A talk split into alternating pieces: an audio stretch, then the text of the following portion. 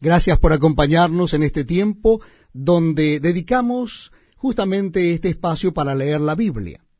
Y ustedes pueden acompañarnos, si así lo desean, estamos leyendo el Nuevo Testamento, precisamente en el capítulo 2 de la carta del apóstol San Pablo a los colosenses.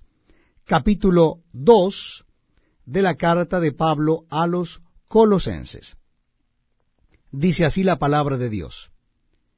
Porque quiero que sepáis cuán gran lucha sostengo por vosotros, y por los que están en la Odisea, y por todos los que nunca han visto mi rostro, para que sean consolados sus corazones, unidos en amor, hasta alcanzar todas las riquezas de pleno entendimiento, a fin de conocer el misterio de Dios el Padre y de Cristo, en quien están escondidos todos los tesoros de la sabiduría y del conocimiento. Y esto lo digo para que nadie os engañe con palabras persuasivas. Porque aunque estoy ausente en cuerpo, no obstante en espíritu estoy con vosotros, gozándome y mirando vuestro buen orden y la firmeza de vuestra fe en Cristo. Por tanto, de la manera que habéis recibido al Señor Jesucristo, andad en él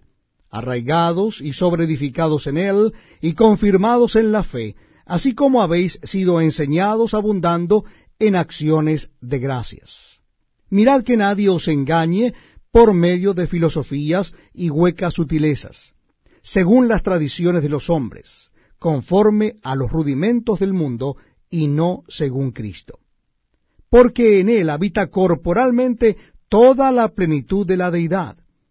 y vosotros estáis completos en él, que es la cabeza de todo principado y potestad. En él también fuisteis circuncidados con circuncisión no hecha a mano,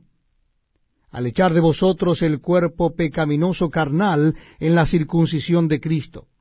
sepultados con él en el bautismo, en el cual fuisteis también resucitados con él mediante la fe en el poder de Dios que le levantó de los muertos y a vosotros,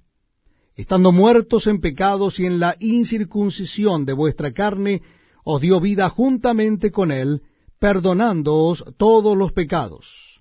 anulando el acta de los decretos que había contra nosotros, que nos era contraria, quitándola del medio y clavándola en la cruz,